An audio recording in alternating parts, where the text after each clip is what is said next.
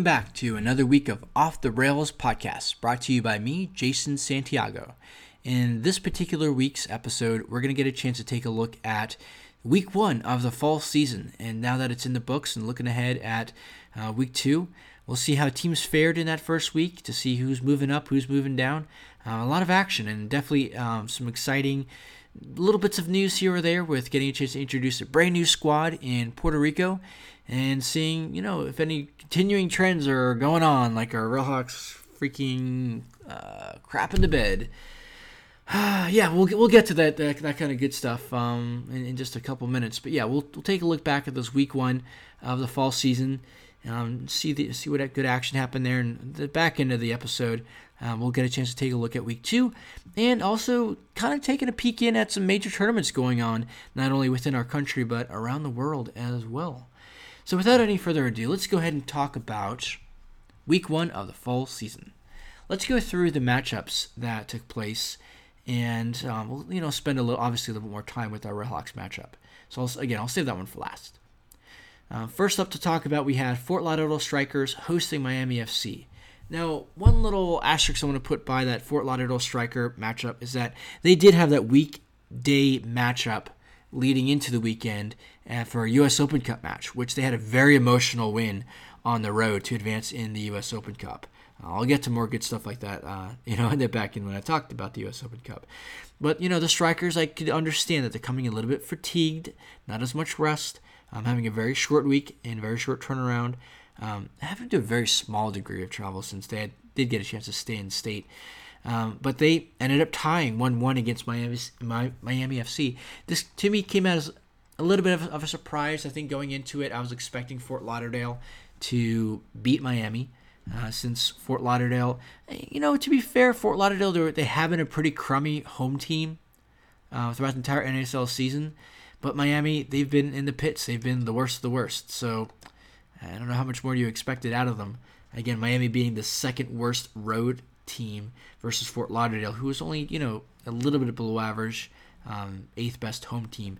Uh, one to one is you know not not overly surprising, uh, but based off how this uh, game again uh, fanned out, or I'm sorry, panned out, um, Gale um, As Agbossoumonde, um, former used to be able to say that so well.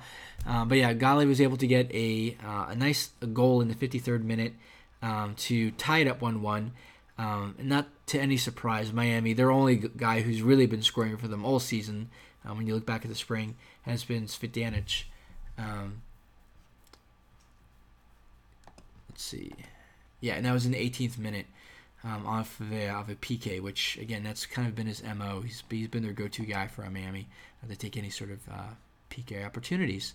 So, yes, that was uh, one point to each side. Um, so Miami, you do get that precious little point. Um, good job to you, and I mean, it's more than we could say at least. Uh, but take a look, taking a look at a couple other matchups. Let's go back. So let's uh, venture to the Cosmos, who are going to be a heavy, heavy favorite against Ottawa. Now the Cosmos, they're going to be without Niko because Niko he did go off to the Rangers. Um, so the Cosmos being an undefeated, perfect team um, at Hofstra. Um, you know, they, they get a chance to, to host Ottawa, and Ottawa, you know, pretty much fail boating uh, from expectations coming off, off of last year. Uh, New York Cosmos, they did win 1 nothing. Uh, the goal scorers here, we had the, for the Cosmos, Moffat getting a ninth minute penalty kick goal. And right, right before halftime, um, Lucky was able to finally one see the pitch, probably with Niko leaving, um, but Lucky was able to get a nice goal right before halftime to go up 2 0. Uh, but it wasn't until stoppage time at the end of the game where Ottawa was able to squeak in a goal of their own to make it the scoreline a little bit more manageable. Um, one thing to note, though, is uh, very early on in the match, in the fourth minute, Peiser did get a fourth minute red card. So, no, they didn't have to play with no goalie. But, I mean, shoot, to have Peiser have to come off the field. Um, It was pretty de- uh, detrimental uh, for them. Um, but I mean, as as it stands, I mean, having to play a, a, man down against the Cosmos, a great home team, um, they're going to be screwed no matter what. I'm sorry, I'm not going to put it lightly. They were going to be screwed um, in that particular setting. Uh, so Cosmos, they take care of business, and that means for the NASL season, they're now perfect six wins out of six home games uh, overall. So they were also able to reclaim first place in the overall standings because of that win. So good job for them. Uh, next up matchup to talk about Puerto Rico FC versus Indy 11. So Indy 11, the kings of not losing, versus Puerto Rico, a team that was going to have a lot of hype going into their very first NASL matchup or of their Puerto Rico relaunch. Now, I say relaunch, they're no longer the Puerto Rico Islanders, they're Puerto Rico FC, so technically a different entity, different ownership and everything. Glad to see Carmelo Anthony, I guess because NBA is now officially in their offseason, Carmelo Anthony also made a presence at that game. So cool for those fans getting a chance to, to see Carmelo in person. Um, but that the game, you know, I was actually thinking Indy probably should take care of business and beat Puerto Rico. But surprisingly, Puerto Rico put a lot of emotion behind the game when they were able to come out with a 1 1 draw. So good job, Indy, to not losing again. so they uh, do slip in the standings in the overall standings because, again, they were tied in points with the Cosmos uh, going into the combined standing. Um, but now Indy uh, does slip back a little bit with Cosmos reclaiming that lead. But anyways, as far as that matchup goes, who are your goal scorers? Because again, everyone in Puerto Rico is going to be fairly new faces. Well, I say that, but Puerto Rico, because we haven't really talked about their actual squad. Um, they do have a couple familiar faces uh, that you guys um, may know. For example, they do have Chris Nurse, who was a Railhawk last year, as well as just a couple names uh, that you should be familiar with if you've been following the NASL over the past couple years.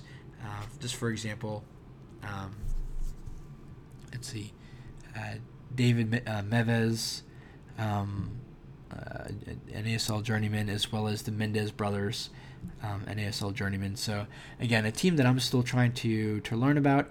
Uh, again, the only true former Railhawk that you guys would probably be familiar with would be Chris Nurse, who did play for us last year. Uh, your goal scorers. The goal scorers for the matchup ended up being uh, let's see, Ramos for uh, Puerto Rico FC, as well as Eula for Indy 11. Now, taking a look at Indy 11, again, they're going to be a scary team with Eamon Zayed uh, still on their side. Though Zayed did not get the goal, um, he was still a pretty impactful player. You know, he didn't pick up the assist or anything, but still a very impactful player. Um, I mean, take a looking at it at his stat lines, one of the more dominant men on the pitch. Um, so he's definitely going to be a threat for not only the potentially a golden boot on the season, um, but you know, likely going to be a, a, top 11 at once the season is all said and done if he continues on his trajectory. All right, so that was that matchup. Another matchup to talk about. The next matchup to talk about is going to be, oh wow, surprise, a Florida Derby game of Tampa Bay versus Jacksonville. This game did tie 1-1, and not too much of a surprise. Tampa um, well, I say not too much of a surprise. Jacksonville, again, they're a very pitiful uh, team on the road, never winning ever before. But Tampa, just an average home team. So the fact that it's an in-state game, um, you know, pretty emotionally driven. Uh, the game was going to uh, play out to a pretty even, um, I guess, a, a, a effort on, on, the field. Uh, I probably would, I probably would have expected Tampa Bay to win. Um, probably like a two to one game, but you know, in such a close in-state matchup and rivalry, anything could happen. Anything could happen. All right. Um, not to go over too much of too specifics of too many matchups. The, uh, the last one I want to talk about non-Railhawks wise, the uh, Ray OKC they drew FC Edmonton, which I did call this one. I did call this one one-one last week in my prediction. Um, large reason because OKC being absolutely the worst home team and Edmonton being a middle tier away team.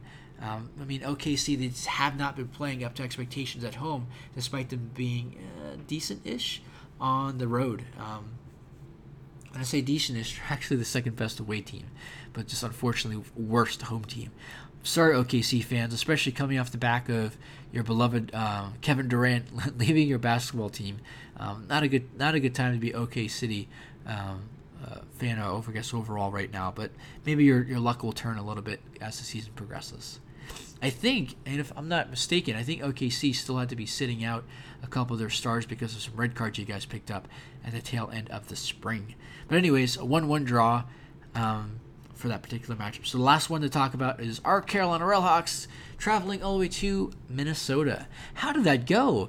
Oh, let's see. Well, by halftime we were down three nothing, and hey, I'm glad that we finally scored. Unfortunately, we lost five to one. Our lone goal did come in the 90th minute, so better late than never. Uh, we did have a 90th minute goal by Matt Watson, uh, assisted by Naz Albadawi. So great job, Albadawi. Um, great job, Matt Watson, for um, getting into the into the stat lines. Extremely frustrated by uh, by this production that we're getting out of our team right now. Very very frustrated.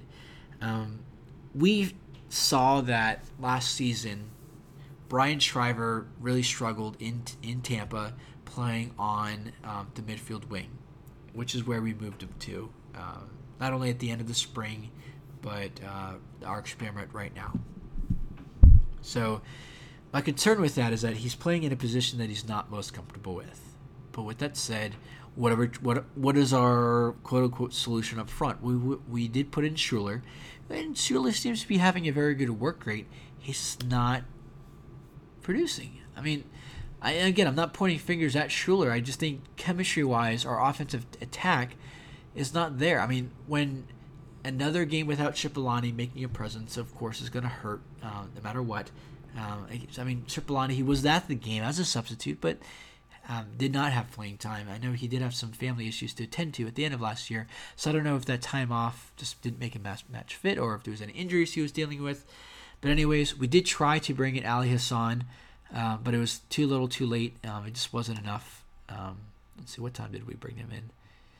We brought in Hassan in the 57th minute uh, for Schuler. Um, after Schuler was really not able to produce much whatsoever. Um, I mean, I was excited to see Hassan t- take the pitch, uh, but we just we, we just couldn't make anything happen. We, I mean, bottom line, this is the reason why we, we had signed in the off season uh, a brand new uh, forward um, with uh, with Fondy from uh, Orlando. I'm sorry, listen to me, Orlando um, from Jacksonville. But Fondy, I mean, he had no goals in um, for Jacksonville. He may have, he may have had one, but um, I'm trying to remember. But off, off top of my head, I think he maybe had one, but I don't think he. I actually don't think he had any. Uh, as far as forward and our attacks go, I'm, I'm desperately concerned um, what we're going to be trying to figure out. I feel like any goals that we're going to get is just, you know scrapping at at whatever, uh, just seeing whatever junk goals that we might be able to muster up, and it's going to come down to playing stellar defense. But when you're currently the worst team with allowing goals and the worst team in actually scoring goals, this is a very bad trajectory. With our scoreline of losing five to one, we gave Christian Ramirez. I should say gave because Christian definitely earned it with some of the spectacular goals that he scored. Um, but Ramirez was able to get a hat trick. Pinho was able to get in a goal. Calvano was able to get in a goal. And even though we let up, you know, five goals, uh, we actually got a chance to play a decent margin of the game um, up a man. In the 67th minute, uh, Jeb, Jeb for Minnesota had a red card. So we actually had, what, 23 minutes up a man. And over that time period, we matched them one goal apiece. For Christ's sake, guys. Um, I mean, this. I know that we're we're making this look hard, a lot harder than than it, it should. We're not a bad defensive team. We're really not. We dominated possession. I mean, I think we. I mean, possession wise, I think we're over sixty percent. But for some reason, I mean, our, our shooting is abysmal. We started off the season as one of the best shooting teams with great shot accuracy. Uh, we were getting shots on target at a great rate. Um, I mean, right now we're shooting 33% accuracy. We had points in, in earlier in, the, in this uh, in this year that we were dominating the, the league in our shot accuracy. Uh, just we're, we're, just not that team that, that we were the first four weeks. Not even close. I think a lot of other teams finally caught up to us. I mean, I was saying this over those four weeks. I was saying it to um, whether it's at tailgating or even on the podcast, and I think early season chemistry was going to help us to have some early success, but other teams were going to catch up unless unless we actually showed some growth. Unfortunately, our growth has been poop. We've had our growth has been very terrible. Um, I don't know if if this continues. Colin Clarke, I really enjoy his leadership, and I'm definitely rooting for the guy to have success with our team. But if we're continuing a downwards trajectory and the effort level is continuing to diminish, something has to change. Is it do we need more players? Do we need a different coaching regime? I I mean that's why I do podcasts. I don't I don't I don't coach. I have no idea what the, what the correct solution is going to be, uh, but something is going to need to change. Uh, as far as uh, who we have in terms of I think who should continue as absolute staples for the team. I mean Fitzgerald has absolutely proved himself being a very capable goalie. He has been hung out to dry so many times. Again, having a, a game with Akira allowing five goals what? I mean, that's, I mean, you don't expect that. But when you actually go back and look at the goals that were scored, I mean, I mean, though Akira didn't have a ton of saves this game, he was truly hung out to dry in a lot of oppor- in a lot of times when um when we were allowing those goals. So it really it's hard to put your finger on exactly what the issue is. I think it, there's so many fissures right now in um, in, in, our problems. Um, I mean, we're, we're gonna we're gonna need need some things fixed. I think bottom line, we, we need better attacking in order to give a better threat, keep teams more honest versus us, as opposed to just shut down shut down our defense and counter us, counter us to death, um, and control the ball. We, we need to scare some teams with uh, an offensive prowess, something that existed early on but has totally gone away. I think we're very disrespected for deserved reasons. I think we're just being very disrespected right now by a lot of teams, sitting back waiting for us to fumble. Um, I mean, our mo has been let's get the ball close to the uh, to the larger goal box and continue to just pass the ball around. Um, eventually, before we decide to ever take a shot, we lose the ball. I mean, that's we we seem to play so timid on offense, and for the times that we start getting more to the uh, spray and pray mentality, I mean, we're not even close to even putting the ball on target. So I mean, if you're gonna, if you're trying to pass the ball around to try and find the perfect shot, yet having horrendous shot accuracy, I mean, what are we doing? What are we doing out there? Uh, but I, I, really hope I really hope that we can start figuring it out a little bit more effectively. So again, not to sound make this sound like old doom and gloom. I think we have a lot of talent on the team. I think we're not. I think we're still in the bottom half in terms of pure talent. Uh, but I, I still think because of the pieces we have, we've shown we, we can play with great chemistry. We just need to get a confidence boost and potentially um, make a run stemming off of uh, a little bit of a, a, confidence spike. Okay. Let's take a look at this coming week for week two of the fall season and see the matchups and some expectations based off of how teams are performing so far. So, probably the least interesting matchup of the uh, upcoming week is going to be Jacksonville hosting Puerto Rico. I say least, least interesting because Jacksonville, again, being a bottom of the table team versus Puerto Rico, a brand new team. Yeah, you have the exciting factor of seeing if Puerto Rico is for real, considering that they tied um, the previous first place NASL team. I guess it'll be a good litmus test for Puerto Rico if, if they're going to actually be competitive. If Puerto Rico could come out and beat Jacksonville, um, that'll definitely show that Puerto Rico is ready to be a true NASL um, team potentially, and I mean also prove that Jacksonville's a crap team as well. But my expectation is probably this game is going to likely come down to a draw. Uh, again, Puerto Rico trying to ride a high, uh, being a brand new team, and you know not knowing who they are yet. You don't know what you don't know, and they might be you know shooting a little bit higher than who they really are, at least for the moment. So again, maybe one-one uh, draws likely what I'm going to be expecting there we have our Railhawks hosting Tampa Bay Rowdies. Hey, we get to introduce uh, Joe Cole to our local fans um, with, with Tampa. Uh, so I, I'm very, very excited for this particular matchup. Um, I know it's going to be uh, kind of our, our prelude to a midweek game that we're going to be having to against um, against West Ham United.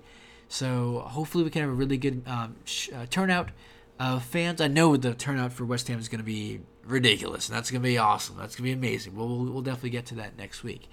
Uh, but, you know, us bringing in Tampa, how has Tampa been doing on the road? Uh, they've, they've been the third best away team, which is very surprising. Last season, they were one of the worst away teams, and they've really turned it around to be one of the best um, away teams for this particular year. I would not be surprised if we struggle. And I mean, I never want to predict a loss. It just it's going to take a good effort. It's going to take a really good effort uh, for us to um, not only just get a point, but to uh, for us, us to muster a win. Optimistically, I would love to see a two to one, but I I uh, win. Um, but I'd be very surprised. Um, I would still be surprised if, if that ended up being the result. Um, as far as the rest of the matchups go, we have Indy 11 hosting Minnesota, which is going to be a very fun matchup since Indy actually won against Minnesota in the spring at, I believe it was at Minnesota. Uh, wait, where was it? I can check that real quick. Yeah, I'm sorry. Minnesota, they have to go to Indy. That's right. That's right. Minnesota did have to go to Indy. Um, I mean, we'll continue to see if Indy's for real or if Minnesota is, is kind of turning the corner, cons- considering that they are probably the most talented squad in the NASL right now. Uh, I would love to see Minnesota win. Um, for nothing for the fact outside of just indie fans are getting very full of themselves. Uh, so it'd be kind of fun to uh, have them, you know, hush up a little bit. Uh, if I had to put a score line, maybe I would love to see maybe like a 3 1 Indy. I'm sorry, a 3 1 Minnesota. Uh, but would not be surprised if it was more about 3 2 Minnesota. But either way, Minnesota should be doing this one. Um, this, though Minnesota, they've been fairly crummy um, uh, on the road uh, this year. But we'll see. We'll, we'll see if, if they're ready to turn that corner. We also have Miami FC hosting New York Cosmos. Now, Miami FC uh, hosting New York Cosmos. This was the only road match the Cosmos actually won last season, and they crushed Miami. I forget what the scoreline was, but I think it was like three nothing or three to one, something like that. Uh, but expect the Cosmos to just blow over Miami. Next up, we have Ottawa hosting Rayo. Now, again, Ottawa, uh, they've been kind of about an average home team, seventh best home team. Uh, but as far as OKC goes, they've been a really good away team. Uh, I'm probably going to see OKC maybe squeaking by you know, maybe two to one or two nothing against Ottawa. Since again, Ottawa they're going to be without Peiser after a game suspension, so I might lean more towards that two nothing scoreline for OKC. Last up, we have FC Edmonton hosting Fort Lauderdale Strikers. And again, Edmonton at home, they've been definitely taking care of business as the third best home team. Um, they're going to be, again, playing. Sorry, I lost my spot real quick. They're going to be playing Fort Lauderdale Strikers, who have been a, uh, well, the number one away team We'll see if strikers are getting a little bit fatigued um, after having to play a few extra US Open Cup matchups. That's a very long travel as well. So Fort Lauderdale all the way up to FC Edmonton. That's I don't even want to calculate how many miles of a trip that is. So I'm gonna expect that the road trip is gonna kind of catch up with Fort Lauderdale a little bit, and FC Edmonton uh, pulls off a one nothing victory against Fort Lauderdale. Um, don't be surprised if Fort Lauderdale uh, can actually do it. Just again, I'm predicting Edmonton uh, since they have been a really good home home team uh, to this point, uh, anyways. So that takes a look at week two of the fall season. Uh, let's see what actually ends up happening, and good luck to everybody. Again, Railhawks, for the love of soccer, please turn yourselves around. I mean, this this is getting very, very, very old. Um, I mean, the last thing I want to do before I take a very quick break is just you know to call out where the overall standing is at right now on the on the table. So right now in the I don't want to talk about fall because it's way too early, but on the combined standings at least, Cosmos reclaimed first place at 21 points, with Minnesota and Indy currently tied in second place with 19 points. In fourth place is Edmonton with 18. Tampa's in fifth with 17. Strikers in sixth with 16. Our Railhawks, surprisingly, mid-table at seventh place at 14 points. Uh, it's crazy to think that we're only four points away from a playoff spot, despite how we have 14 points. 12 of those 14 points came in the first four weeks of the season. We've only picked up two points in the last what seven weeks of play. yeah, I'm sorry. I, it's it's mildly to severely frustrating. Uh, in eighth place is Rayo with 13 points. Ottawa ninth place with nine points. Jacksonville in 10th place with eight points. Um, also tied in, in 10th place is Miami with with eight points. And Puerto Rico FC. Huge embarrassment if any team gets eclipsed by Puerto Rico. Uh, Puerto Rico, obviously, they've only played one game, so they only have one point. So in the combined standings, well, they have one point. They're last place. So good luck to Puerto Rico jumping any team. It'd be very uh, embarrassing for any team that they actually jump, considering that they did get a 10 game disadvantage. Uh, hey, with our Railhawks trajectory, uh, Puerto Rico just really needs to be about 500, and they could potentially jump us. Uh, and I will uh, be very sad if that actually happens. All right, so we're going to take a quick break, and on the other side, we're going to talk about a couple of tournaments going on across the world right now. All right, well, see you guys in a second. Come on, Relic, score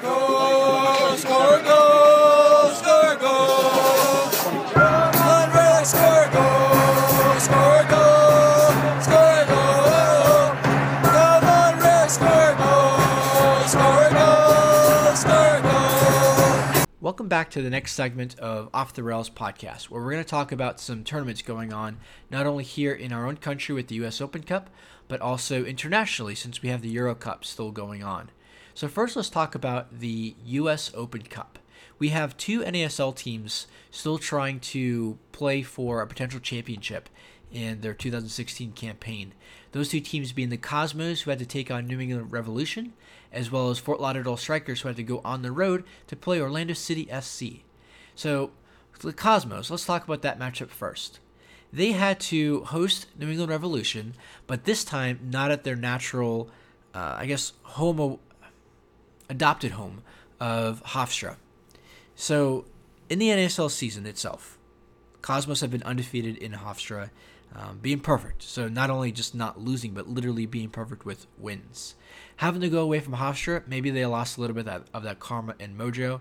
Um, who knows? But they did fall to England Revolution 2 to 3 uh, Fort Lauderdale Strikers, they were able to fare much, much better. They were able to beat the Orlando City FC 2 to 1. And though it took a little extra time, PCs had the winning goal to prevent the PKs. And Fort Lauderdale Strikers, because of that win and being the last NASL team still alive in the US Open Cup, they also get $15,000 worth of prize money. So great job for them. Uh, maybe they can work on a little bit of that local marketing to get some more uh, butts in the seats uh, with that uh, extra fifteen thousand dollars. Uh, I mean, who knows what they're going to be doing with that? Um, but good job for them carrying on that NASL banner and uh, continuing on in the U.S. Open Cup. So hopefully, all NASL fans alike will get a chance to put their uh, rooting favor behind the Strikers since they are the last NASL team still alive. So the other games that had a chance to transpire in the U.S. Open Cup no particular order. Columbus Crew they were able to beat Chicago. I'm sorry, Columbus Crew fell to Chicago Fire on the road. So Fire did they did win at home, um, two to one. The Philadelphia Union hosting New York Red Bulls were able to win two to one. So Union goes on, and again, just like I mentioned a second ago, Fire they are marching on two. Other games to mention, we have the Houston Dynamo hosting Sporting KC, and they were in a winner, so another home team winning. We had the FC Dallas hosting uh, Colorado Rapids, and I believe Colorado Rapids were still standing first place in MLS at the time. So they did fall. They're out of the U.S. Open Cup, so I guess they'll be just putting that much more attention to winning the MLS. So yet again, another home team winning. Really, the only road teams that that lost up to this point were the two teams involving NASL teams. Um, so take that for what it's worth. Uh, I, well, I guess looking at the very bottom, the very end of the bracket, uh, we did have some road road wins. So uh, the uh, Real Salt Lake, they were going to be hosting Seattle Sounders, and in penalty kicks, uh, after being tied 1 1 in regulation, Seattle, Seattle Sounders crushed the penalty kicks, winning 4 1 in PKs over Salt Lake.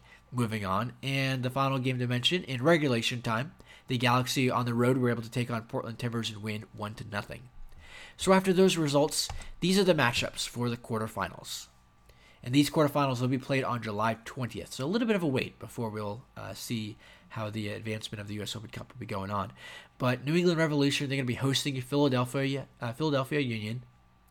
We also have Chicago Fire hosting Fort Lauderdale Strikers. Now, Strikers, they're going to go for their third road win in a row. Um, again, third road win in a row versus an MLS team is what they're hoping for. The other side of the bracket, we have Houston Dynamo in an in-state matchup versus FC Dallas. And then finally, uh, West Coast matchup of LA Galaxy versus Seattle, hosting Seattle Sounders FC. So good luck to all the teams that still remain in the U.S. Open Cup. Again, I'll definitely be rooting for the Fort Lauderdale Strikers to continue on that NASL banner as far as they could possibly go. Um, I don't know in my recent memory if, it, if a NASL team has made the semifinals, at least for a heck of a long time. Uh, as far as I've been following the Railhawks, at least, I don't believe I've seen it happen um, at least since around 2011 or so. And recent, I think I think we've seen a couple times teams have made the quarterfinals, but unfortunately not beyond that. All right, so we'll, again we'll see who makes the final four after July 20th. The other big tournament to talk about. Um, this definitely has some personal implications, but the other big tournament to talk about is the UEFA Euro Cup, which has been, definitely very exciting. So, where we left off last time, I had mentioned where teams were standing around the round of 16, um, and as teams were playing into the quarterfinals. So, again, the quarterfinal matchups we were just privileged to following was um, Poland and Portugal, where Portugal ended up winning in PKs after being tied one to one in regulation uh, Portugal was able to win five to verse or five to three in PKs. No Ronaldo's uh, goal in regulation in this particular matchup. Now the big upset of the quarterfinals was Wales beating Belgium. Again, the golden age of the Belgian team uh, did fall to Wales, and I surprisingly, well, one of the Wales goals, uh, Welsh goals, yeah, Welsh goals, uh, was not um, was not uh, Bale. Uh, so the fact that Bale did not score on a, a three goal game by, by Wales was, um, well, I guess, surprising. But Wales marches on to face Portugal in the semis. So that'd be a fun matchup. Uh, probably the winner of that stuff is going to be the underdog in the finals because in the finals we definitely have some big dogs. So one of the quarterfinal matchups was Germany v Italy. Definitely the match of the quarterfinals. It was back and forth, very emotional, one-one in regulation. And then in PKs, Germany was able to win six to five. After going down a little bit, Germany was able to get back. So I mean, Italy, they, they had a golden opportunity, um, where all they had to do, yeah, a golden opportunity where all they had to do was was make a save. Uh, I don't know. It just it just went back and forth. It was a very emotional um, uh, PK shootout, but Germany did win to march on to the semis. And then last up, probably the most lopsided matchup not only in scoreline but expectation, was France crushing Iceland. Give Iceland credit though, they did not give up, even being down three to nothing at halftime, and then I think four nothing. They did claw back and end up making a scoreline of five to two. So they did give a heroic effort, getting a couple goals. Uh, which matched their highest goal output um, in any particular game. But again, good job for them um, for, for trying their best with it. And again, making a historical run uh, for the for the country of Iceland. But that puts France in the semifinals versus Germany. So now we have Portugal v Wales. We'll play the winner of Germany France. I would probably say Germany is going to be the hands down favorite of the tournament right now. Though France they put on a very strong performance against Iceland, and I really feel Ger- the winner of Germany France is going to be a, a, a very strong favorite in the finals. But you know what? Wales, you, you can't put it past uh, Ronaldo and, and I'm sorry, Ronaldo for Portugal and Bale for Wales. So that's gonna be a fun matchup. Uh, seeing those two uh, rock stars really, really go at, at, each other in the semifinals. Uh, but they're, the winner of that will definitely be the underdogs versus Germany or, or France. As a reminder, the implication, the personal implication I was alluding to earlier, going into the Euro Cup, um, I had proposed to my well, I literally proposed to my girlfriend, who's not my fiance. Um, but we were saying that our honeymoon uh, should be the, the winner of the Euro, of the Euro Cup. So we have it da- narrowed down to uh, to four teams.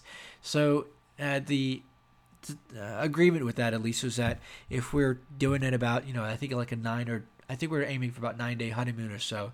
Um, that we're gonna have to spend at least five days in the winter uh, of the Euro Cup, uh, and then we could you know decide what everyone would want to do with the other four days or so. Um, but as it stands right now, if we end up doing Portugal, obviously Spain would be a good opportunity to see another country. If Wales ends up winning, oh, and with Portugal, uh, my fiance, she's been to Spain, she's been to Portugal. I've never been, uh, but at least she would kind of have a good idea of recommendations of places to go. So that's one good incentive for Portugal um, taking it all. Now, if Wales ends up winning, um, my fiance, she's a a pretty big Doctor Who fan, and they actually have a pretty, I what I hear in Cardiff, they have a pretty neat Doctor Who exhibit um, right there in Wales. So I think that would be a huge incentive for her to to see Wales win, and getting a chance to venture over to England um, would probably uh, be a pretty fun destination. We might, if not England, we might cross the channel and uh, check out uh, one, one of the Irelands. Um, but on the other side, Germany. I, I, think out of all the four teams remaining, I think we're both kind of pulling for Germany the most, since it is very centrally located. It gives us it gives us some great options of a second country to visit. Uh, but it, I've had uh, my dad. My dad, he's been to Germany before, and we have um, you know a friend or two that's from Germany uh, that I'm sure can give some good recommendations uh, because of some pretty cool places to go there.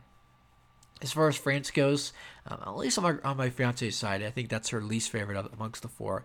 To me, I think it would be a pretty cool opportunity to see France and um, have, probably have some really good food. And I guess depending on where you're going, I've heard that parts of it's overrated, uh, but I think it would be a pretty cool place to check out. And again, it's pretty fairly central-ish located to still have some good secondary options of other countries to check out.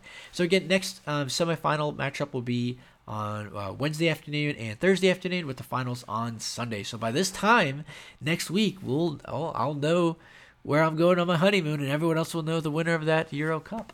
So yeah, I really appreciate everyone joining on this week's episode, checking out not only how week one of the fall season went, but also taking a quick little check in on how some major tournaments are faring as well.